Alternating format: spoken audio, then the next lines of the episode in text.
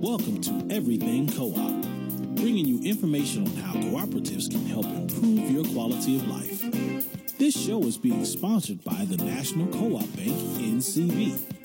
The NCB is dedicated to strengthening communities nationwide for the delivery of banking and financial services for the nation's cooperatives, their members, and other socially responsible organizations. For more information on the power of community ownership, visit ncb.coop. That's ncb.coop. Now stay tuned for your host, Vernon Oakes. Morning, everybody. This is Vernon Oakes, and welcome to Everything Co-op. You know, we have it's a great day, and it's a great day because we have a new person to the Community Purchasing Alliance, Miss Amy Abbott. Good morning, Amy. Good morning, Vernon. And how are you this morning? I am doing splendidly, and yourself? Great, really great. and how long have you been with Community Purchasing Alliance? I have been working uh, with a Community Purchasing Alliance since last August and actually um, started out doing some part time work and was hired full time in November. Okay. Well, maybe that's because I hadn't heard from you before because it's relatively new. You're relatively new to the That's city. right. Okay. So I think I want to start off by asking you a little bit about the history of Community Purchasing Alliance and what do you all do there? Sure. When talking to people, I'm trying to explain first what a co op is and what I do there. You know, I have to ask for some patience as I tell the story. It started in 2011 when a group of churches in Washington, D.C. Uh, were really struggling after the recession. Um, some of the donations were down, and one even commented that they paid more on their electricity bill than they did for their pastor's salary.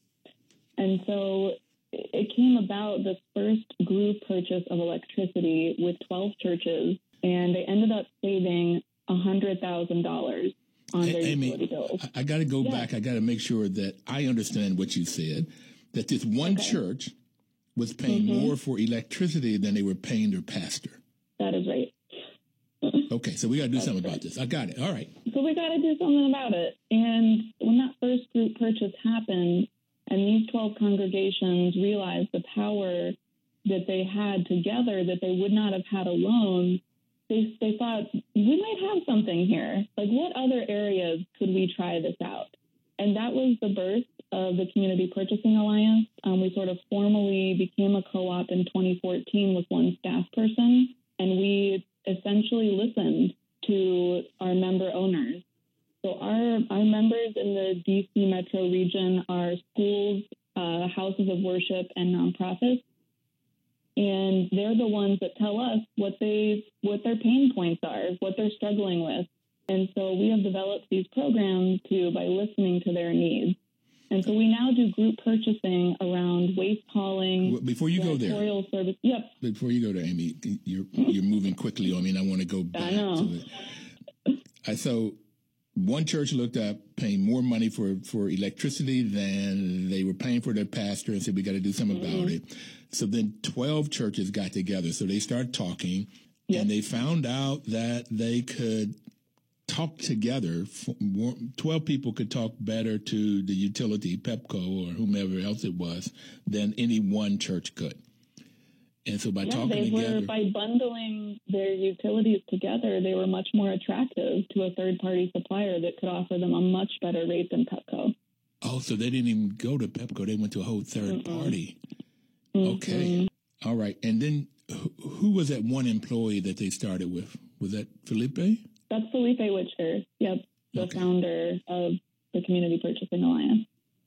Okay, so they started with Felipe, one person, and how many people do you have there working now? So now there are five of us, and so one to five in five years. Yeah. Yep. Okay. okay. So And Vernon and we're excited to be on your show today because we we want to grow even further. So later, I'd love to talk about the opportunities we have here at CPA. Okay, we'll do that. I'll make a note. We're going to talk about growth and opportunities. So you got one employee, 12 churches, and you talked about a co op, and you formed a co op in 2014. So I want to go back to this co-op to make sure people understand what a co-op is. Our regular listeners will know, but just in case there's mm-hmm. a few mm-hmm. people that have come on that don't know a co-op, can you explain what a co-op is? Sure. So the co-op is owned by our members. So the you know synagogue, the mosque, the charter school, the nonprofit, they are actually members and owners of the co-op. They direct the co-op and they also receive benefits through the form of dividends that they get at the end of the year. And I think when we were, you know, incorporating, there were a couple of different business models and the co-op was one that was considered and we thought that it most aligned with the social purpose of what our members wanted and also is aligned with the economic and environmental um, justice that CPA seeks. And yeah, so we are now 75 member owners in the DC region um, who purchase through, who do group purchasing through the Community Purchasing Alliance and then receive dividends at the end of the year. They also direct our board of directors and they set the strategic planning for our organization. Okay. So they looked at in the beginning, that was before you mm-hmm. came on board. You've only been there not quite a year yet. So before you came right. on, there were some folks, 12 churches, and maybe Felipe by then, and they were looking at what to do. Somebody decided mm-hmm. co op. And yep. I want to get the mission. You said it, it fit the social purpose of the members. What is that purpose of the co op, that social purpose? Thank you for asking. Well, so what's really important to our members is worker equity, environmental sustainability, job creation, and racial equity. And to that end, 60% of our profits as a co op, we actually reinvest in community organizing in the DC metro region. 60% um, of what? 60% of? 60% of our profits as a co-op go to community organizing, and then 40% are returned to the members in the form of dividends. Who would decide to give away 60% of their profit? um, institutions that care about their community and are interested in building power to change their communities for the better. 60% of what you make goes to community organizing. Mm-hmm. That's right. And you talked about worker equity, environmental something, and two more sustainability. things. Sustainability. Mm-hmm. environmental sustainability. And the two other things, it's something about job creation. Job creation, okay. Yeah, we're we're part of this um, sort of new economy movement where we are interested in creating new vehicles for wealth generation for people who may not have had access to it in the past, and to that end, also racial equity was the fourth thing that I mentioned. Okay, so you are a company formed big out of need, out of this. Yes. We're paying a lot of money for electricity. And so, out of this concern, these 12 houses of worship, I like the way you said that because I normally would say churches, but houses of worship formed yeah, together and went to another electric supplier besides Pepco and got their rates a lot, lot lower. And by working mm-hmm. together as a group, 12 of them buying a lot more electricity than any one, then they have more negotiating power to get to, to drive the price down. That's right. That's kind of it? Yes. And then you all, those 12 came together and now you're up to 75. But somewhere in that five years, probably in the beginning, you talked about social purpose of your, or of what you then call Community Purchasing Alliance, mm-hmm. worker equity, environmental sustainability, job creation, and racial equity. Y'all sound crazy, man. I mean, you're supposed to get together and make money so y'all can get more money. I mean, what are you talking about? You want racial equity. You want to build wealth. Yeah. And I started to say, when you said build wealth, I started to say, Amy, well, that's what most businesses are for, for building wealth. And yeah. then you said to people that normally don't get wealth. That's right. Okay. We truly believe that we can do both, and we believe that we can build a wealth generating vehicle while also making sure that, you know, that we are including people who are normally left off. Like when you create a business, it's usually the owner that profits, you know, because they're the one taking the risk. So it makes sense that they get the reward. We imagine a world that both workers and owners you know, are able to benefit and share in the risk and reward. And our organizations care about strengthening community institutions. And that means caring about the people who live in the community. Well, I don't know if you know it, but what I heard and you talking about this was the seven principles and the yeah. values of honesty, openness, yeah. social responsibility, and that's giving away 60% of what you make, and caring for one another. And that's all this racial equity and worker mm-hmm. equity and job creation. That's all about caring for people, caring for folks. That's right. All right. Well, you've only been in this less than a year and you got a real grasp of why. How did you, or what's your background that would cause you to be into a co op? Have you been working for co ops before, or what's the background that would draw you to this kind of a company? Well, Vernon, before CPA, I was a community organizer. So I feel like I already had this, you know, sense of, I'll share a quick story of I was working um, in nonprofit for many years. And my last position, I was running a facility for homeless women and children in Prince William County, Virginia. And I knew that our program was helping the 12 families that were living there. And it was a wonderful program very supportive, beautiful ministry. But we would get hundreds of phone calls from people that we couldn't help. And it was around this time that I met a community organizer, and he said to me, You know, Amy, the work that you're doing is so important, and we are called to do it. We have to do it. That we have to pull people who are drowning out of the river. He said, But eventually, we have to go upstream and figure out who's throwing them in in the first place. Wow. And I was like, yeah, that's what I want to do. How do I do that? You know? Um, and so he talked to me about community organizing, about changing things systemically. And so, yeah, I spent four years as a community organizer in Northern Virginia. Um, Amy, working. Hold, yeah. Hold one second. We are going to have to take our first break, and I really want to okay. come back and talk about this 12 families, sure. homeless, and hundreds of people calling you can't help them and you want to pull people out of the river of despair. I'm going to go back and get that quote. Mm. Okay. okay. And then who's throwing them in the river? We'll be right back. We're going to take our first break. Please don't touch that dial.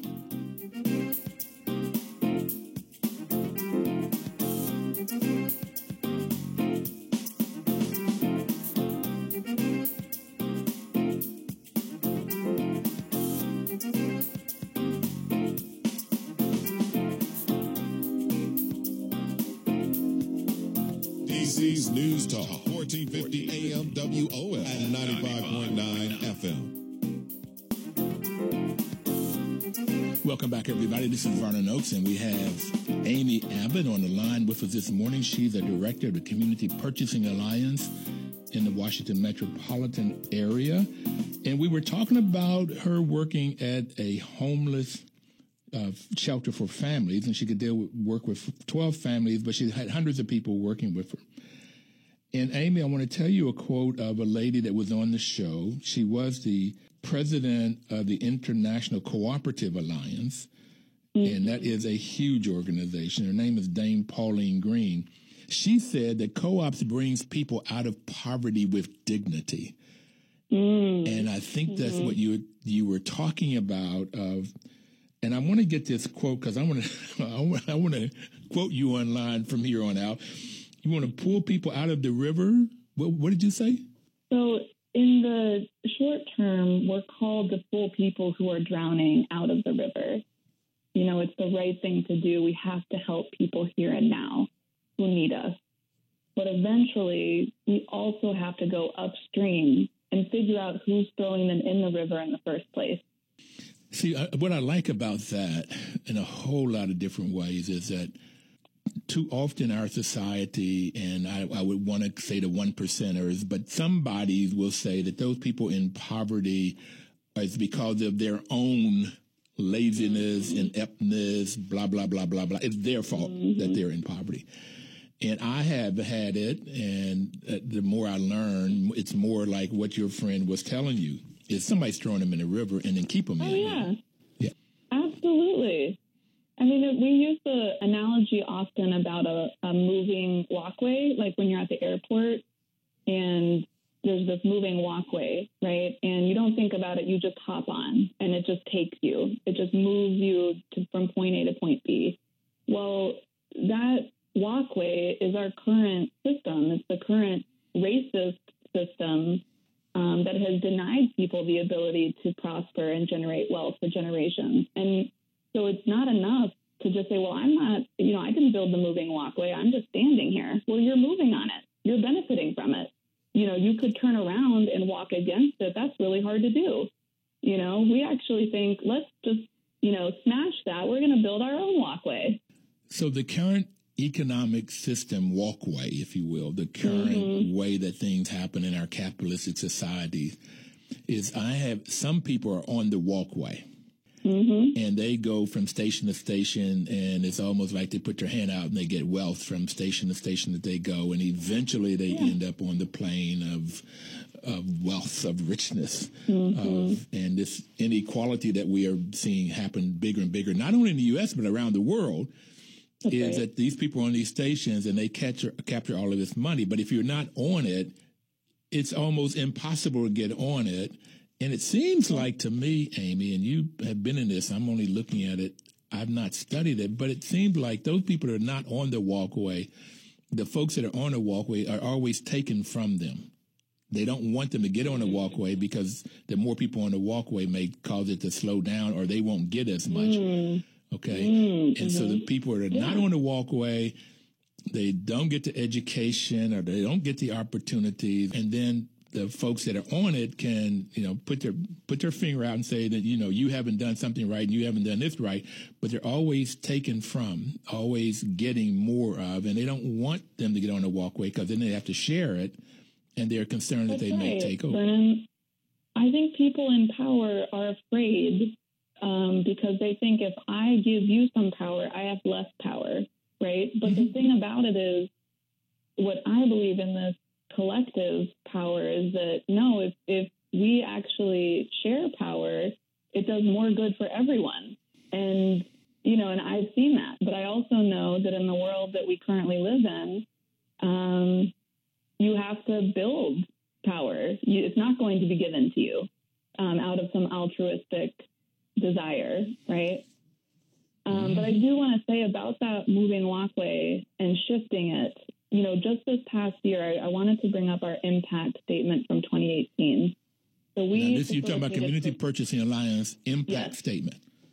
Yep. Okay. Go for it. Let's and go. we mm. facilitated procurement and group purchasing on behalf of 110 houses of worship, nonprofits, and schools on nearly $17 million in annual contracts and we helped them save more than 1.5 million on those contracts. But more importantly to us, we shifted 57% or 90 sorry 9.6 million of contract spending to women-owned businesses and minority-owned businesses.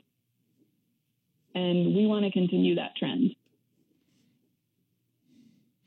Okay. So when you talk about uh, shifting that business. You're taking it from perhaps my majority owned, that's white males mostly, mm-hmm. to women owned and minority owned businesses, or those also businesses that pay a living wage. That's right. So that's actually really important to our members when we do bidding. We ask, you know, questions like what is the average pay um, for the lowest paid employee? What is your turnover rate? you know, questions that l- really lead us to understand how they treat their workers. And we have, you know, organizations that don't go with the lowest bid. You know, they want to know and they care about these things. They know that if the workers are being paid fairly, not only is that the right thing, but they're going to be better employees. And better employees mean that they do better quality work and you get better right. quality service from them. And it, it all sort of circles. That's win win win win win even though you may pay more but you mm-hmm. would get better over longer term. And okay. Okay. I think our co-op helps these organizations lean into the values that they have. So whether it's a school or a house of worship or a nonprofit this is one area that maybe you know they don't have a procurement director into some of these areas. And so CPA helps them by vetting vendors and helping them lean into their values. And, you know, it's also local businesses. We have people that really would prefer the, the money go to and stay in their community. And so even if a local business is more expensive than a national company, we have members that choose to go with that local business. So in your bidding, in your procurement process, money, how much you pay is only one of the variables. And That's it's right. probably not the most important, as I hear you talk. Yeah, that's right. And who decides all of this? The members. okay. so just real quick, everybody out there, co-ops are businesses that are owned and controlled. Well, the type of co-op depends on who owns and controls that particular business.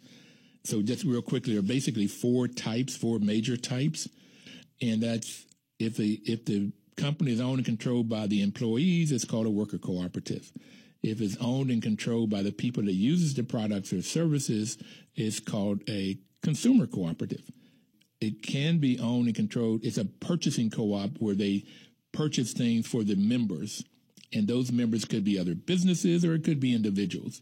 A lot of times there are businesses that come together to buy things in bulk as these house of worships did in CPA, and they get a better quality, a lot of times a better quality product, and they get um, at a lower price.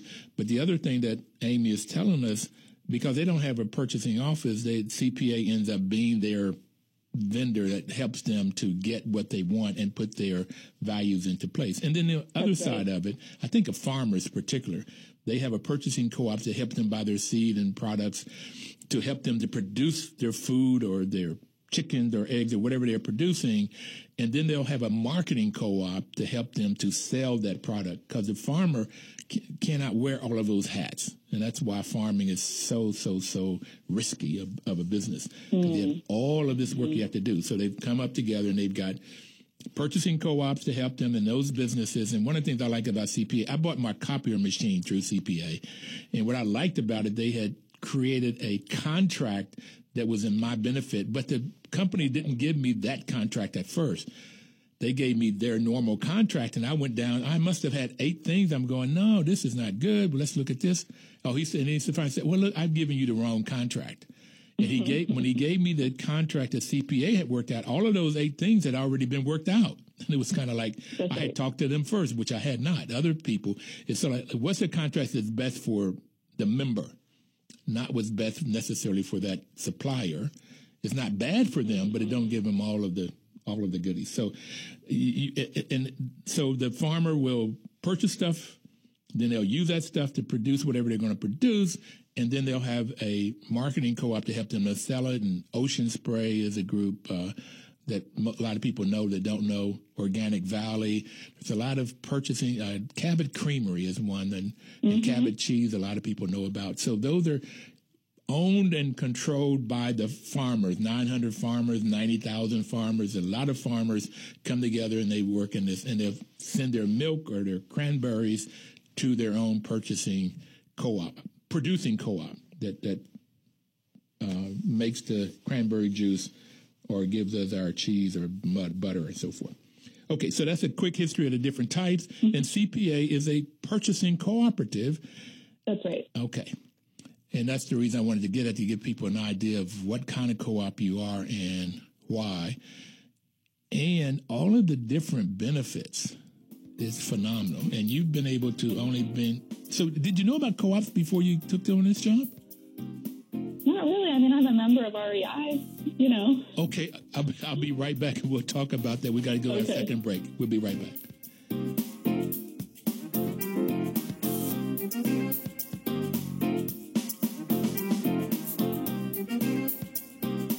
Washington, D.C.'s News Talk, 1450 AM W. Welcome back, everybody. Uh, you know, the National Cooperative Bank uh, is a sponsor. They sponsored us for the five and a half years we've been on air. And NCB's mission is to support and be an advocate for America's cooperatives and their members, especially in low income communities, by providing innovative financial and related services. And it's amazing how a bank, uh, who most banks will look at what kind of collateral do you have? Because the only thing the banks are really concerned about, well, they're concerned about three things: getting their money back, one, getting their money back, two, and getting their money back, three. And so they normally will, will loan money to people that already have assets, so that if the if the loan fails, they can go get their money back. Well, NCB will loan money to folks in low income communities that may not have as collateral, which normally don't, for all the reasons that Amy and I have been talking about. The head of house, women head of households is seven dollars. Mm-hmm. Okay. And I was just so taken aback because the average income of, oh, I don't have these numbers, so I should not say, but in, in sort of kind of sense of black families was $2,500, of Latino families of $3,000, and of white families it was in the thousands, hundred thousands of dollars, Mm-hmm. the average Wow. net worth. And so it's like, I'll get these numbers so I can have them at my fingertip. But it's so out of proportion in the oh, Yep. 708 that a lot of minority families in low income communities that had built up wealth was mainly in their homes. And that was wiped mm-hmm. out. So blacks lost, lost a lot of wealth during that downturn. And that's what happens too often. They can't build up the wealth. And then when something goes bad, then we lose the wealth. So your organization and other co-ops, and the reason I have become to love co-ops is the only way I know that we can build up wealth by coming together solidly, solidarily, build up wealth, and then use that wealth and decide how to use it to help the community. And you've so explained it so well. I hope Felipe is happy, and um, I know Paul Hazen was also one of the first founders, and he's been on the That's show very influential in, in getting CPA to become a cooperative, actually. I can I can see that with Paul. Paul is so unassuming. He's so quiet. He's so powerful. He's amazing. And as I mentioned, Vernon, we're looking for people to join our team. Are you? So tell us a little bit about that for anybody out there that might Sure. be looking for an opportunity. And they maybe already have a job, but you want to go to a company in an organization that's really trying to help the community and, and people with those four right. social goals. So as we look toward the future, we look at both strengthening and expanding our DC metro region co-op, um, along with expanding to different regions in the United States. So we're really looking to hear from people. You know, if you identify with with some of these sentiments and statements, you know, that you have created or played a critical role in growing an organization from a startup or from small to really impactful. If you have any kind of technical, business, consulting mindset, or you have expertise in an area, you know, that would make it really beneficial to our members. I think um, I started to talk about earlier our current program areas are waste hauling, janitorial services, security, solar, electricity, copiers. Thank you, Vernon, for purchasing your copier through CPA. Uh, facilities Thank you. Thank you. Yeah. Okay. and HVAC. And so we're looking for people, if you have expertise in some of these areas, you know, we'd like to hear from you. If you believe in this work, in the co-op movement and democracy, small d democracy as a vehicle to build power and make significant change, we'd like to hear from you. We, you know, have a couple of different opportunities. One that is called an entrepreneur in residence. A lot of people come to the co-op as a consultant or a contractor, and then you know they're able to see if this is the right fit for them, if they can operate in the sort of flexible, remote, agile team that we are, and before being brought on as a full-time director. So we're actually looking for about three or four people for these entrepreneurs in residence positions, part-time work at first that could lead to a full-time position. And really, we can't create the job description until we meet you. It's exciting uh, that you would actually tell us and bring your natural gifts and talents to this work and tell us how you think we could expand our co-op. Is in those areas you're already working on or in other areas? It could be in the areas we currently work if they want to help us think about how to innovate and be more creative in one of those program areas, but it could also be one that we haven't listed. But the other thing I've heard Paul and Felipe talk about is you sort of got started in D.C. and in the metropolitan area, D.C., Maryland, and Virginia. And now you want to go out nationally. Yes. And so would you be That's right. looking for somebody to help spread this out to particular other cities, maybe, to do the same kind of things? Oh, yes, absolutely. We are hoping what we're thinking about is we need a few years to incubate a um, a new co-op. Right, we need someone on the ground that's building relationships and, and connecting people and really planting the seeds of the principles. And then, you know, we want to plant those seeds in a couple of different regions. And then, you know, obviously there's business modeling that needs to take place because every region will be different. We don't expect that we can just replicate the DC area co-op. We think that each region is going to struggle with different pain points, and we'd like to teach, you know, new entrepreneurs how they can respond to those distinct and individual needs. Okay, so there's you just sort of outlined there's plenty of opportunity to grow horizontally, yep. vertically, sideways, upside down, everything mm-hmm. you can grow. And uh, so, if there's anybody out there that would want to look at or talk to, it would would it be you, Amy, in the organization that they would talk to? Sure. So yeah, and they can actually we have on our website, which is www.cpa.coop. We have a another uh, video webinar that's coming up to explain more about CPA and also the career opportunities with us. And the next one is actually on May 30th at noon and you can RSVP on our website. Okay, so one way is going to the web page, website, mm-hmm. cpa.coop, CPA being Community Purchasing Alliance dot coop, cpa.coop. And where would they go once they come to CPA? I got, I'm, I just went on at our offerings, our uh-huh. community about blog, news and press, join us. You uh, would click on careers. I don't see careers. So there's also a banner at the top of the page that says CPA Co-op is hiring. Do you see that? Nope. nope. Hmm. Okay, I think we'll we'll we'll find that. Okay. So it's got our offering, our community, and about. But you can go you to cpa.coop to get more about understanding of CPA. And if that banner isn't there, I assume it's going to be there soon. And they can also email me. My email address is amy at cpa.coop. Okay. So you can go to amy at cpa.coop and send her information. It looks like Coop. Yeah. Yep. Okay. I was so engrossed in your your story about CPA and your story and looking at the people here, the leadership team, the board of directors, and the advisors. That's a nice group. I've had a lot of these hmm. people on the on the show here. So, what are you doing now in your job? It sounds like you are. Well, what is your job as director in the in CPA? Sure. So we are a leadership team that is responsible for the operations of our DC area co-op, and so all of our directors sort of own one program area that they are in charge of, again, um, growing and innovating and responsible for the vendor relationships and also member relationships that participate in those program areas. And so right now I'm focusing on waste hauling. And the waste industry has changed so significantly, even in the last, you know, six to nine months. And part of it is because China and India are no longer accepting our plastic and some of our recyclables. And so it's kind of sent the recycling market into into chaos. And that U.S. companies, um, the U.S. isn't exactly prepared right now to handle that overflow of recyclables.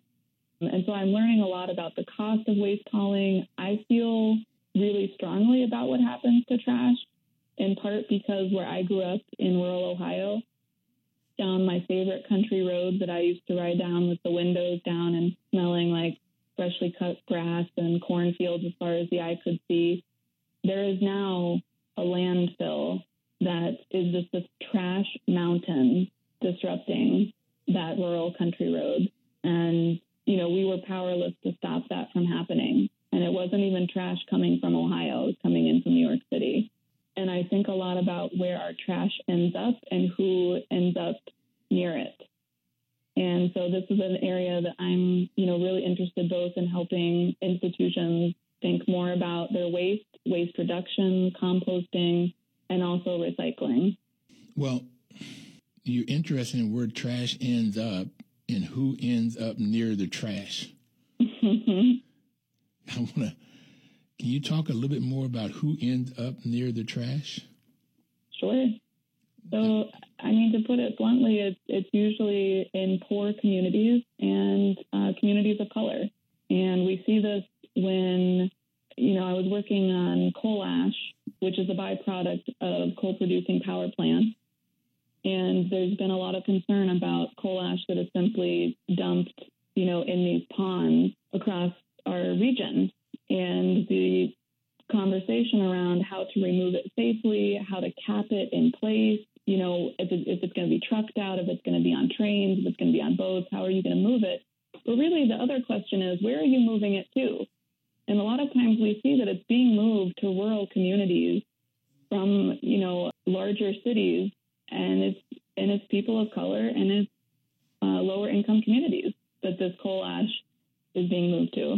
So I'm that's something of deep interest to me is helping people think about where their waste ends up because it's it's frankly kind of scary to think about.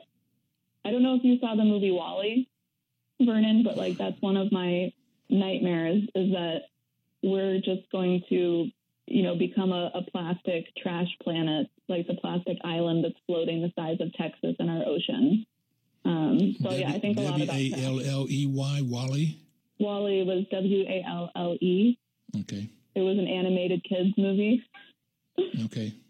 No, I didn't and it's see it. essentially about how the how people ruin the planet and have to move to space while they leave robots on Earth to clean up the plastic and the the trash while they're gone. Well, we'll think about that as we take our final break. Okay. Okay, And it's ugly. Okay, we'll be right back. thanks.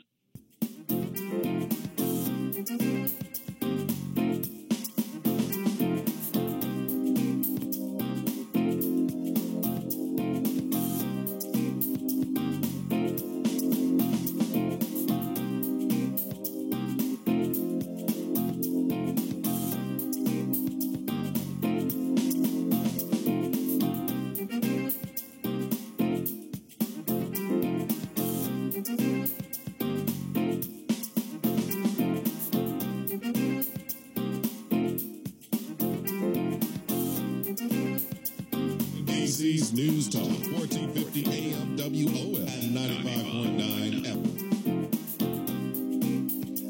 Information is power, and that's why um, WL is a great partner for this show. But you know, it isn't information that you get to power. And Amy Abbott, who's our guest today, talked about power early on. It is when you get the information and put it into action. You got to get the action in order to get the power out of the information, get information out of the knowledge. And co-op's fifth principle is knowledge information, and I sh- and perhaps knowledge information and power, knowledge information training. That a co-op is about informing and training the members, the vendors, and the whole community about the issues. And what issue we were talking about was waste. Uh, what happens to the waste and who ends up with it? And you said, to be honest, it ends up in poor communities and communities of people of color, and that is absolutely right. I've got some strong feelings about that too, Amy. You look at the coal ash, and they were talking about this in North Carolina, um, Duke right. Energy as an Yep. example, and that it, people of color they can't fight it because they don't have power. They're not together. They're not organized, so they don't have power to fight it, and so stuff gets dumped in their community. And then you start seeing cancer and all of these lung diseases and stuff happening to their children, and particular children and older folk. And they don't seem to know why, what causes it until they find out it's the coal ash that's in the water. Okay. Mm-hmm. And so you look at the whole quality of life issues and people dying before their time. Okay. So not only could they not get on that, that rolling stair step, that sidewalk you were talking about, but they die earlier and they just don't have any opportunities. And it's like that they get really got thrown into the deep water. Yeah. Okay. We can go back to that. It was, a, I was thinking about this during the break and it's an awful view. And Vernon, I wondered if I could take a minute to talk about the power that you were just talking about. Sure. And, you know, in our view, power is the ability to make change. it's the ability to act. And, you know, it comes in these two forms of organized people and organized money. And something that happened in December really highlighted for me the power of the co op. And it happened when one member of CPA sent a quick note to my team member, Boris, who leads our electricity work. And the member said, Hey, our electricity bill has just shot through the roof. And, you know, we signed this fixed rate contract. What's going on? And so, you know, as my colleague looked at this bill, he asked other members of the co op who were on the same, you know, provider, the same supplier, to send them their bills. And so, you know, Boris analyzed around 500 bills and realized that it was not just this one school, that it actually affected all 31 CPA members who had signed a contract with the supplier and they were passing through more of a charge than they should have been. And the only reason we knew this was because we had so many members who trusted us, who were part of this co op, that we unearthed this practice. And we were actually able to go straight to the decision makers at the supplier and negotiate with them directly. And in the end, we got $45,000 of reimbursement for our members for the overbilling that they experienced. And this is something that none of them would have done, could have done on their own. And it was only through the membership in the co op being able to pool their resources, we were able to consult with lawyers, you know, that they were able to recoup and recover some of their money that they had been overbilled. So it just was a really strong example to me of the purpose and the power that we have collectively that we would not have on our own. Well, I have found that sometimes the bigger the business, the more they would do things. I started to say unscrupulously, but I just won't go that far with it. But that's what I feel. But they will charge things that they should not be charging. And then for an individual consumer to get them to change is almost impossible.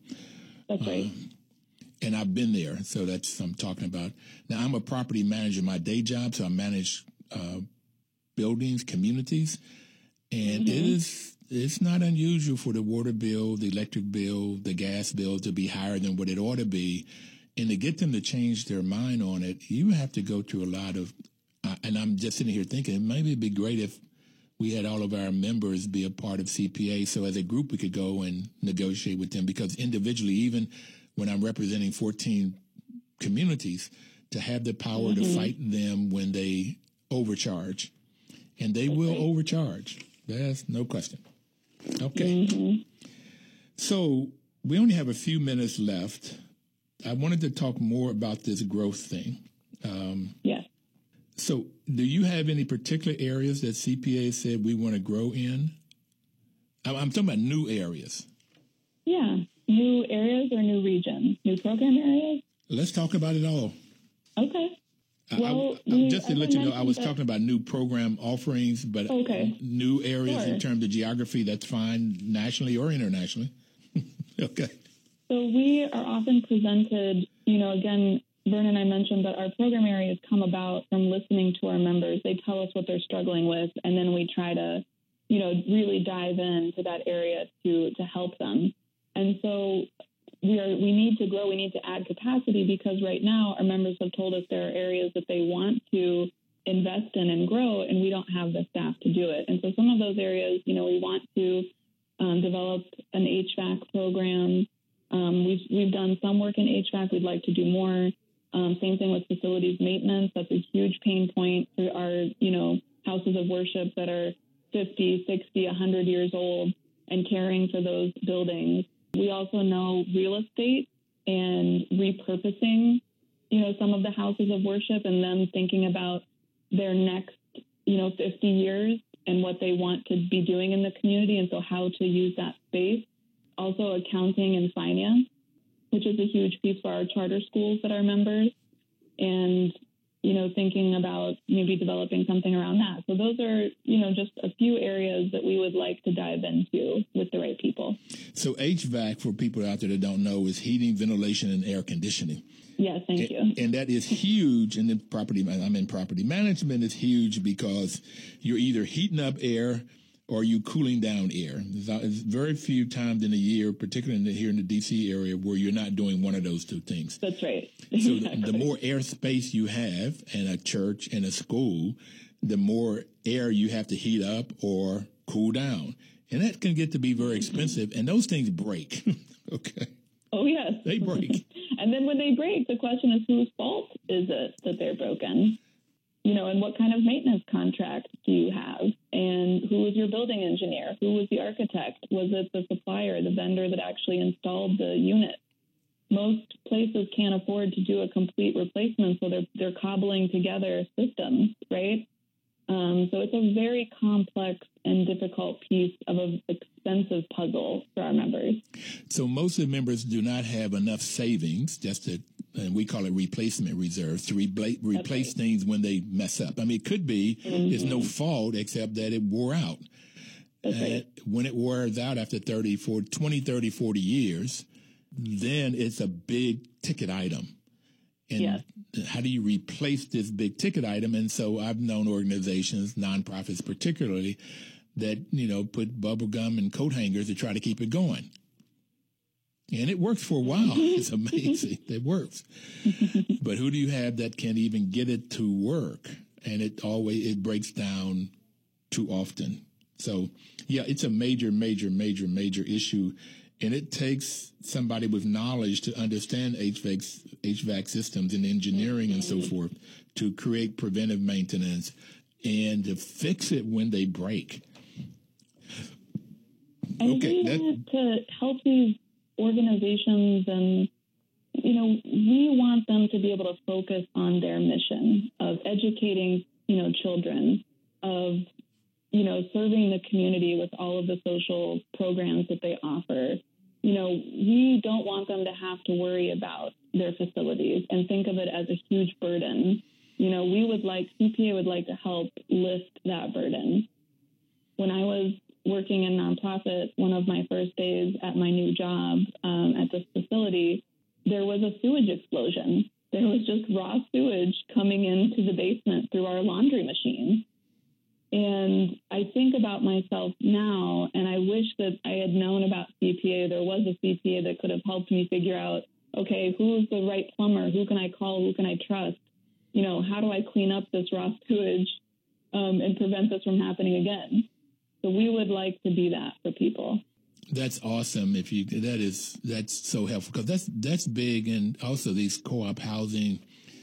Uh, I want to give a shout out to Anita Bonds, Council Member Anita Bonds, for creating a limited equity housing cooperative. It's, it's a limited equity cooperative task force to look at it, and this preventive maintenance and taking care of the facility is a big, big issue, particularly for people that don't have a lot of money, low income communities and how do you do it and do it responsibly so that they can have good housing or good schools or good houses of worship and do the things that they need to do raise a family mm-hmm. get educated and, and figure out what their values are and go ahead and implement those values.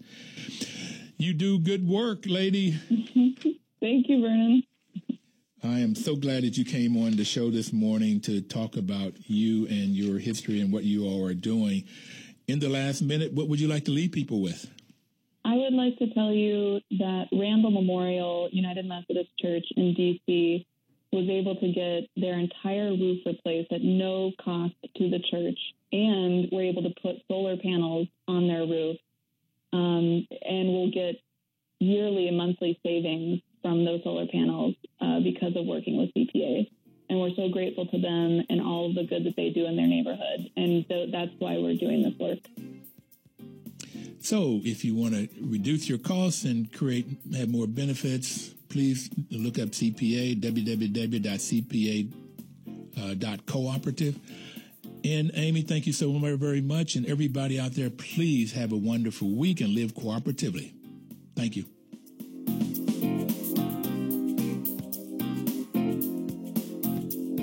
Washington, D.C.'s News Talk, 1450 AM WOL and 95.9 FM.